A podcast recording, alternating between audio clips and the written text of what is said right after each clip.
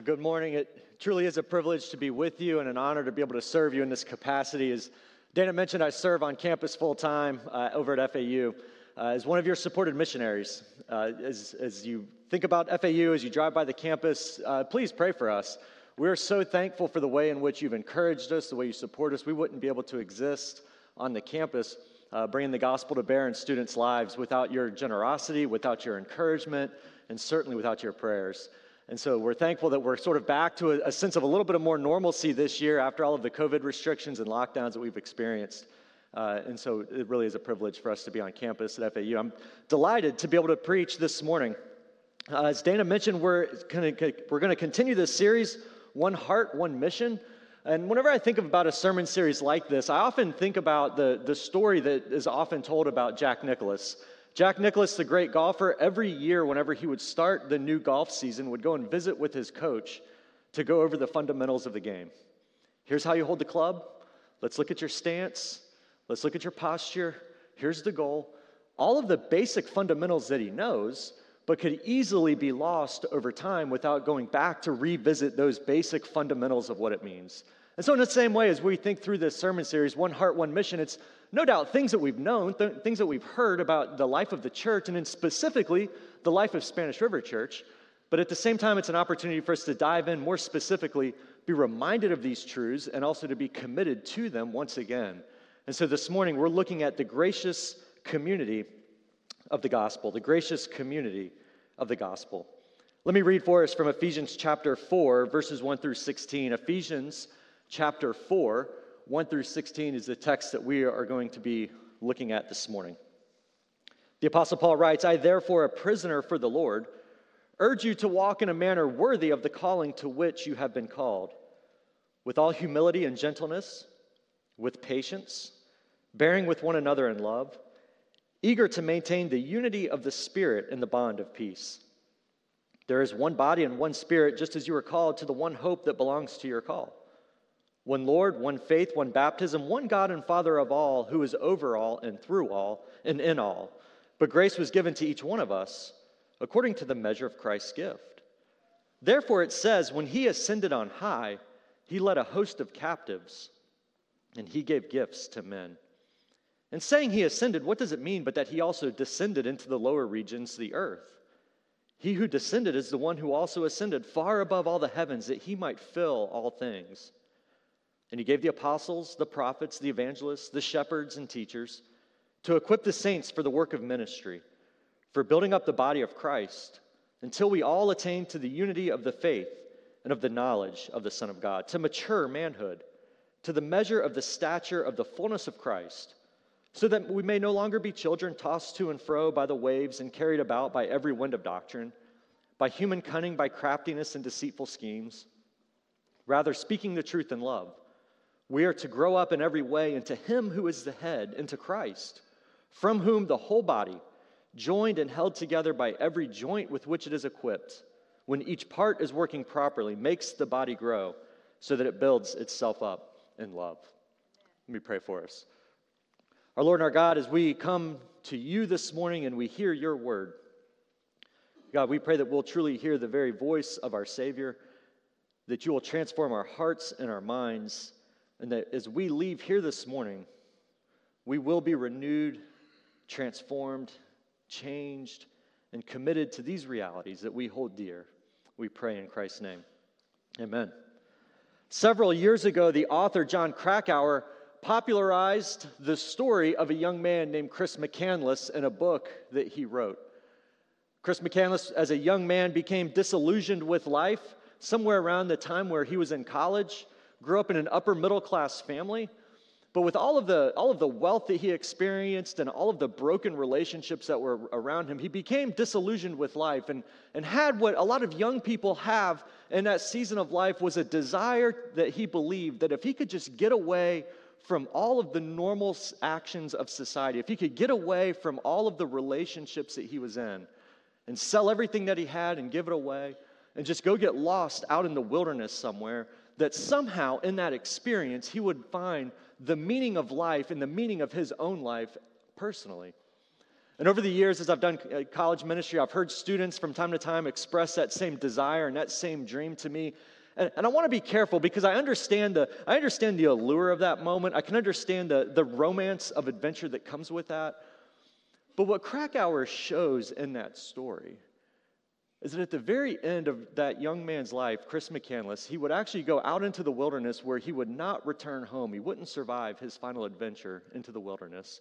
He left behind a journal detailing all of the things that he had experienced, all of the things that he had witnessed, and even what he had been reading and what he had been thinking. And one of the final lines that he wrote in his journal was this statement Happiness is only real when shared. Happiness is only real when shared. And it's almost as if in that moment, what he came to the realization of is that in the, in the leaving of relationships and in going out into this individualistic experience, that really what he was longing for were relationships.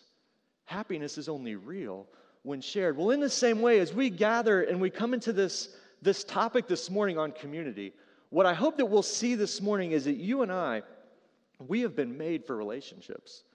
So much so that when God has called a people for himself out of darkness and into light, out of unbelief and into belief, he actually calls us into a community of people. He calls us into relationship with one another. And what we're going to see this morning is that community is not optional, community is not secondary, but community is actually the very tool of God for the expansion of the gospel and the growth to maturity in his people. Community is not optional, it's not secondary, it's actually God's tool for the very expansion of the gospel and the way in which he brings his people to a place of maturity and fullness. So let's dive in and how we understand this, these realities from Ephesians chapter 4. The first thing I want you to see this morning is that the foundation of community is God. The foundation for community is God. When we hear that word community and you hear, well, we're going to have a sermon that's going to be focused on community, probably one of the first things we do is we immediately think about the people in our lives our friends, our community groups, our small groups, the people horizontally that we're surrounded with. And while that's important and that's true, what I want to do first of all is take us back to a more central reality is that the foundation for community is not people, it's actually God. Notice the way in which Ephesians 4 opens up in verse 1. He writes that I urge you as a, you know, as a prisoner for the Lord, I urge you to walk in a manner worthy of the calling to which you have been called. In other words, there's somebody greater than you who has called you into a life of faith, that has called you into a life of community with other people. That we know that that call is one that comes from God Himself. He goes on to say in verse 6 that there's one God and Father of all, who is over all and through all and in all. Now we're jumping into the book of Ephesians in chapter 4, kind of in the middle of the, of the section, middle of the, of the story. But if we were to unpack Ephesians from the beginning, what we would see affirmed in the truth that we just sang just a moment ago is that this God who we worship exists in the nature of a trinity. One God, three persons. Three persons, one God. Father, Son, Holy Spirit that God Himself exists in the reality of a relationship within the Godhead. What does the Father do but love the Son, and the Son loves the Spirit, and the Spirit loves the Father? That before the creation of the world, before God spoke this universe into existence, before He created light out of darkness, before Adam and Eve named the animals roaming around in the Garden of Eden, in eternity past, God Himself existed in relationship dare I even say, in perfect community. And so then it only stands to reason as God creates the world and He creates this universe, and as He creates all of the animals and the trees and the oceans, and He creates man in His image, men and women in the very image of God, you have borne on your very soul the reality that you and I, we have been made for relationships. We bear the very image of a God who lives in relationships, and so too we exist for relationship. It's almost like, I, have often used this analogy, it's almost like if you ever get a new cell phone and you have to set it up, and you're going through all the process of remembering what apps you normally use and transferring all your contacts over, you'll find that in that moment there's probably going to be some apps that come pre downloaded on your phone that you don't want, that you can't delete, that you don't want to use but they're just there into the, in the very reality of your phone's existence. You can hide it, you can put it in a folder, you can pretend it's not there. You might get that red notification that tells you you need to go and finish setting something up that you don't want to use. In the same way, you and I, we've been made for relationships. We can pretend it's not true. We can hide from other people. We can act like we don't need others. But the reality is, we do. And so, when God calls a people, when He calls individuals eh, from a life of unbelief into belief, one of the gracious things that He does is He calls us into a life of community with one another. And in that community, the writer of Ephesians, the Apostle Paul, is calling us to live with a sense of unity with one another. If the foundation for community is God, He's calling us then to live with one another in unity. Notice verse 2 with all humility and gentleness, with patience, bearing with one another, eager to maintain the unity of the Spirit and the bond of peace. And then he goes through a list of all of these unifying realities of what it means to be a follower of Christ. Sometimes I wish that whenever these he, he had written this, he didn't say that we should bear with one another with all patience. Sometimes you wish it was just like a little bit of patience, right? Or just a little bit of gentleness.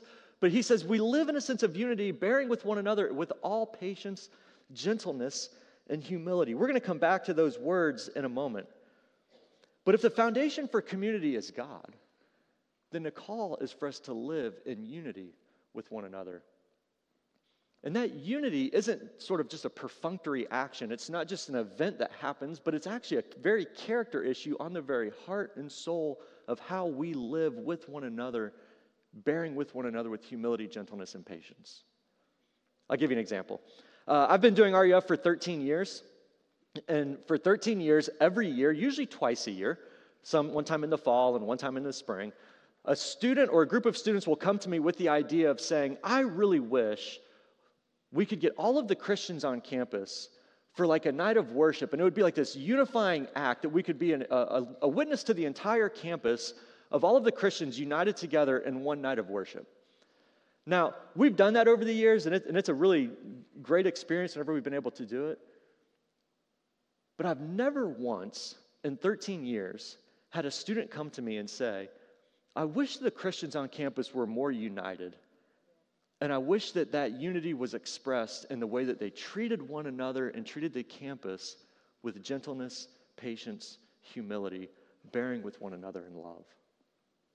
You see, we tend to think of unity as an experience, not a reality of our character of how we love one another. In fact, one time a student, he was telling me this idea, he was kind of pitching this, this plan. Hey, what if we did this night of worship and we got all the Christians together? And I said, man, that would be great. Let's do it.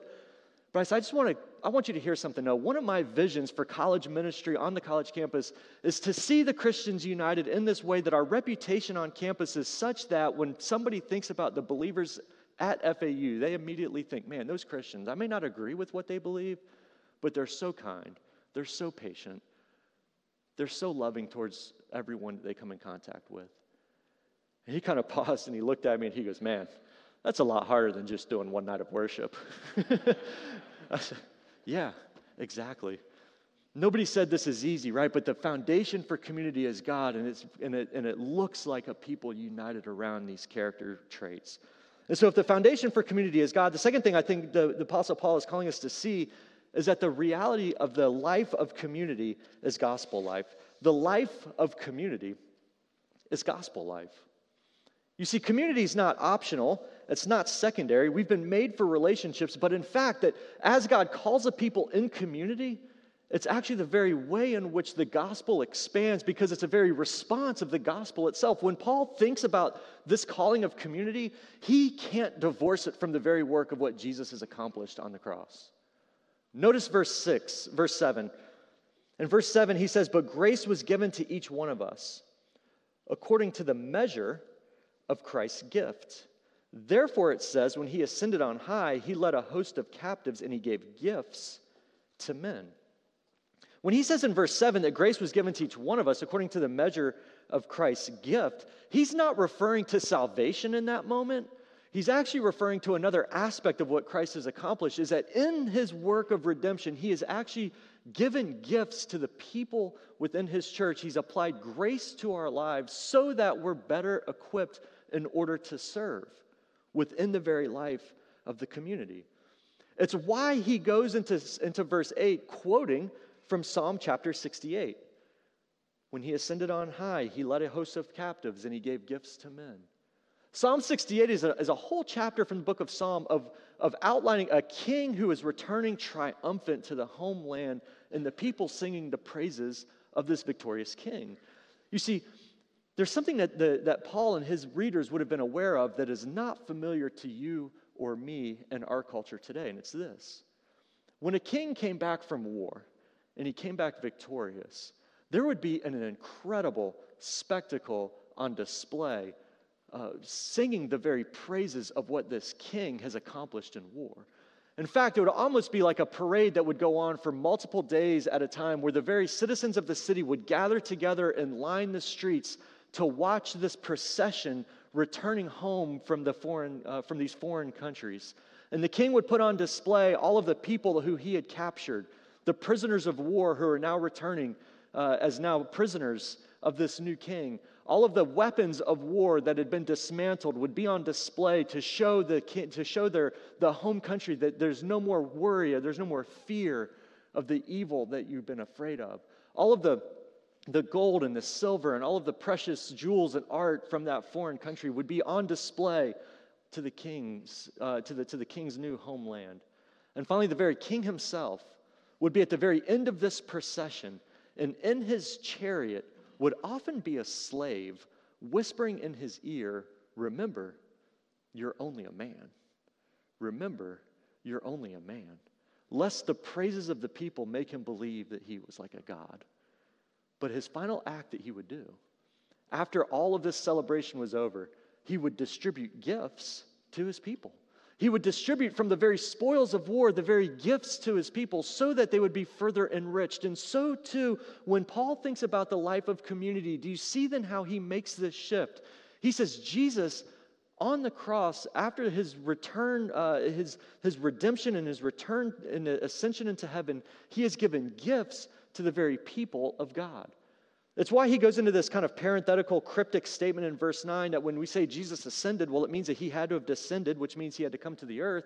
And when he descended, he also ascended.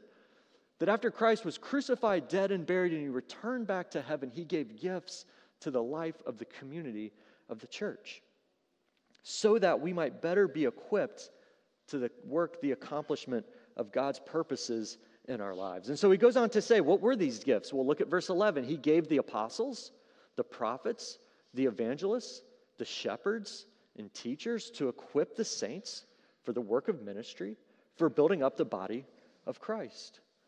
He first highlights like gifts of word ministry of those whose, whose primary task is to teach and to preach, to preach God's word, because it's ultimately in God's word where we find the very words of life, where we find the very words of Christ himself. It's why every Sunday at Spanish River, you're going to hear God's word preached.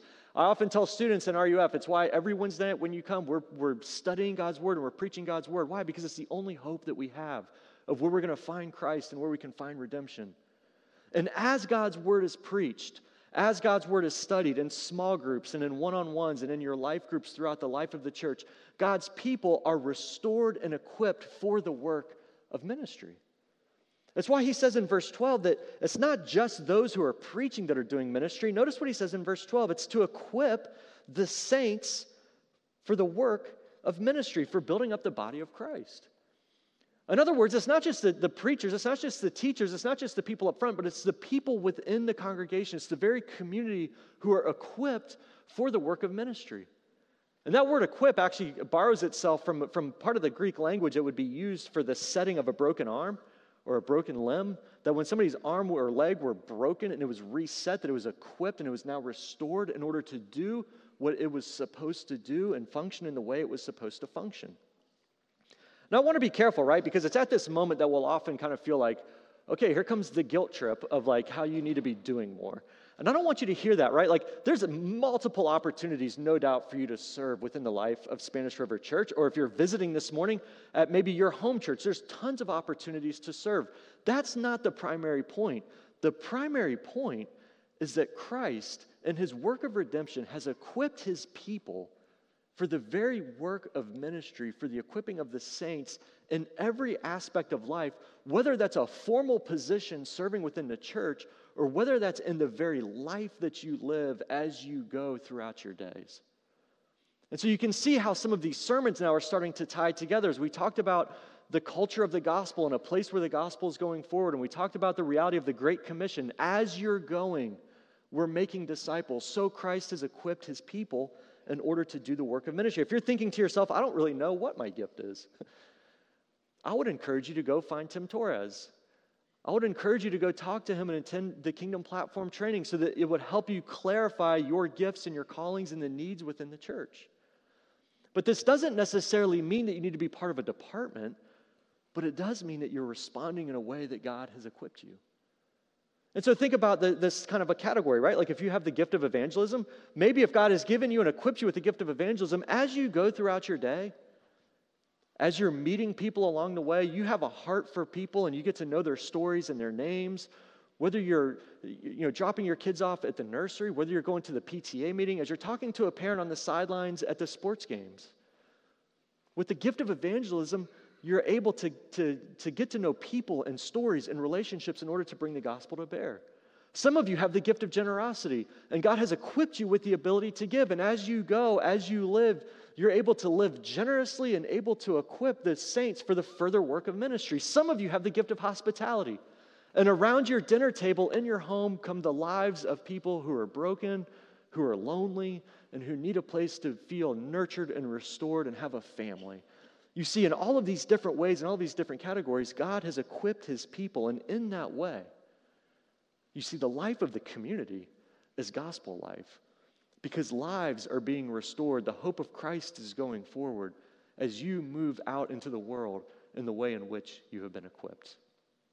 But finally, we see community, it doesn't just exist in, in and of itself, right? But is a critical way that God brings maturity. The final thing I want you to see this morning is that community is actually God's tool for maturity. Or another way to say it is that the goal of community, the goal of community is maturity sometimes we can talk about you know community and just kind of have this like oh isn't that great community? We get our jesus feels and everybody loves community. No no no.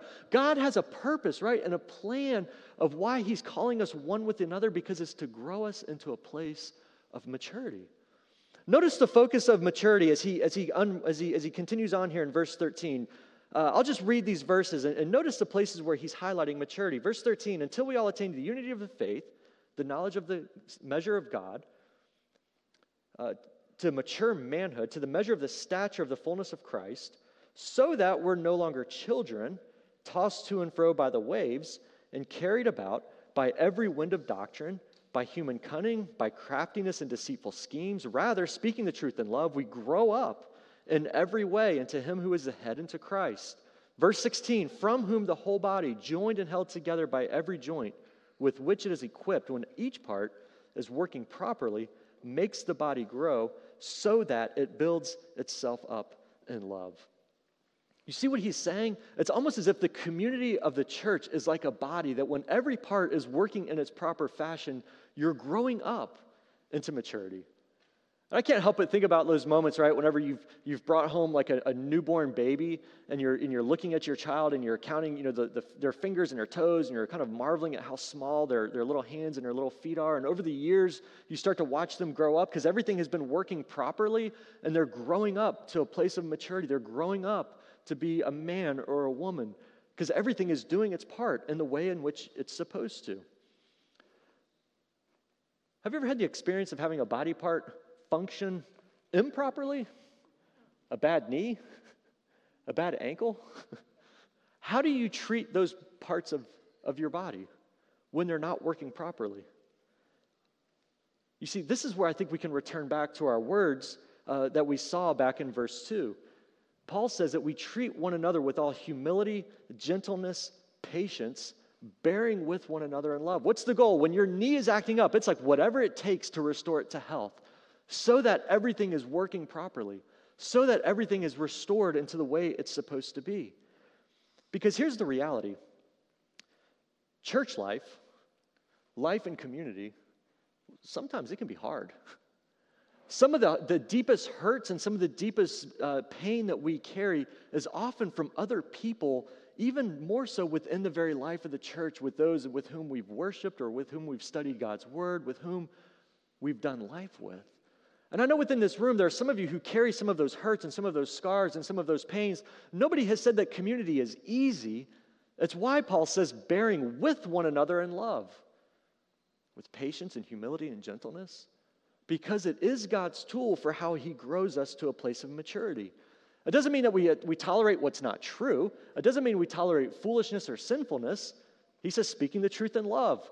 No longer children. We're no longer tossed all about by all kinds of doctrine and, and false teachings, but we're speaking the truth in love so that we might grow up. In the way in which we do that, how we treat one another, well, with gentleness, kindness, patience, and humility. So I turned 40 this year and I think my back turned 74, right? Like I've for years have had a bad back. Uh, and it's kind of one of those realities that kind of every day, whatever I do, I'm just, I'm just kind of aware of the pain, right? Like we all have our aches and pains, right? Like get over it, Jeff. You, but so several weeks ago, right? So several weeks ago, a group of us from RUF, a group of students, we went to go help a church uh, set up a pumpkin patch. Local church, they're going to do this outreach event and setting up a pumpkin patch to reach the community, kind of a fundraising opportunity, and they needed some help, some volunteers to help unload pumpkins because apparently pumpkins don't get delivered by Amazon. They get delivered on a semi. And so we had to go and we got a group of guys, we went to go help this, this church. And so we go up and we're all get into the back of this semi truck uh, and we're, we're unloading pumpkins, right? Me with my bad back, kind of aware of it, right? And we're kind of just like grabbing pumpkins and handing them off, grabbing pumpkins and handing them off. 600 pumpkins we had to unload off this, this truck. Actually, we unloaded a 1,000 because somebody lost count and we had to put 400 back on. Let me tell you, let me tell you what that conversation was like. So here we are. We're unloading the pumpkins, right? 600 pumpkins. Loading them, unloading them. I don't know if you've been in the back of a semi anytime lately. It is hot. There's no breeze it's stuffy, it's frankly, it's kind of miserable, right? And when we finally get done with all of this work, we go to get off because everybody's, it's like we just need fresh air. Let's go get some fresh, some water and take a break. I noticed something. Here I am with a bunch of 19, 20 year old guys. What do they do? Semi trailer is probably about five, six feet off the ground. And they all just walk to the end of the trailer and just jump off the end of it like they're jumping off a boat into the ocean. And here I am with my bad back watching this, and all I can think of is that looks like a herniated disc in six weeks of therapy. There's no way I can jump off that. What do I do? I get down on my back and scale down the back of this trailer like I'm coming down a cliff. Why? Because I know. How do I treat my back? Humility? it's kind of humble. Gentleness? Yep. Patient? Yep. I'll get there, guys. Hang on a minute. But what are we doing? What do we do with those within the body of Christ? How do we treat those within our midst who need that extra sense of tenderness to treat one another with gentleness, care, kindness, patience, humility, bearing with one another in love? Because you see, that I think becomes the reality of how God uses community to bring about maturity. Because here's the question how did Jesus treat you when you were in your sin? How did Jesus treat you when you were living in a way that was offensive to the realities of the gospel? How does Jesus treat us whenever we're walking away from him? Notice what God's word says Romans 2 4 God's kindness and patience is meant to bring you to repentance. God's kindness and patience is meant to bring you to repentance. 2 Peter 3 The Lord is not slow to fulfill his promises, some count slowness, but is patient towards you. God is patient towards you, not wishing that any should perish, but that all should reach repentance. Jesus said in Matthew 11, Take my yoke upon you and learn from me, for I'm gentle and lowly in heart. You see, when we treat those around us with this Christ like love, we're, be, we're expressing the realities of Christ Himself to the, those who are in most need. And so that is the way in which Christ brings us to maturity demonstrating Christ, but it's also the way in which those who need it respond to the hope of the gospel. So, you and I, we've been made for relationships. We need community because it's the very way in which the gospel goes forward, it's the very tool that God uses to bring us to maturity. Let me pray for us.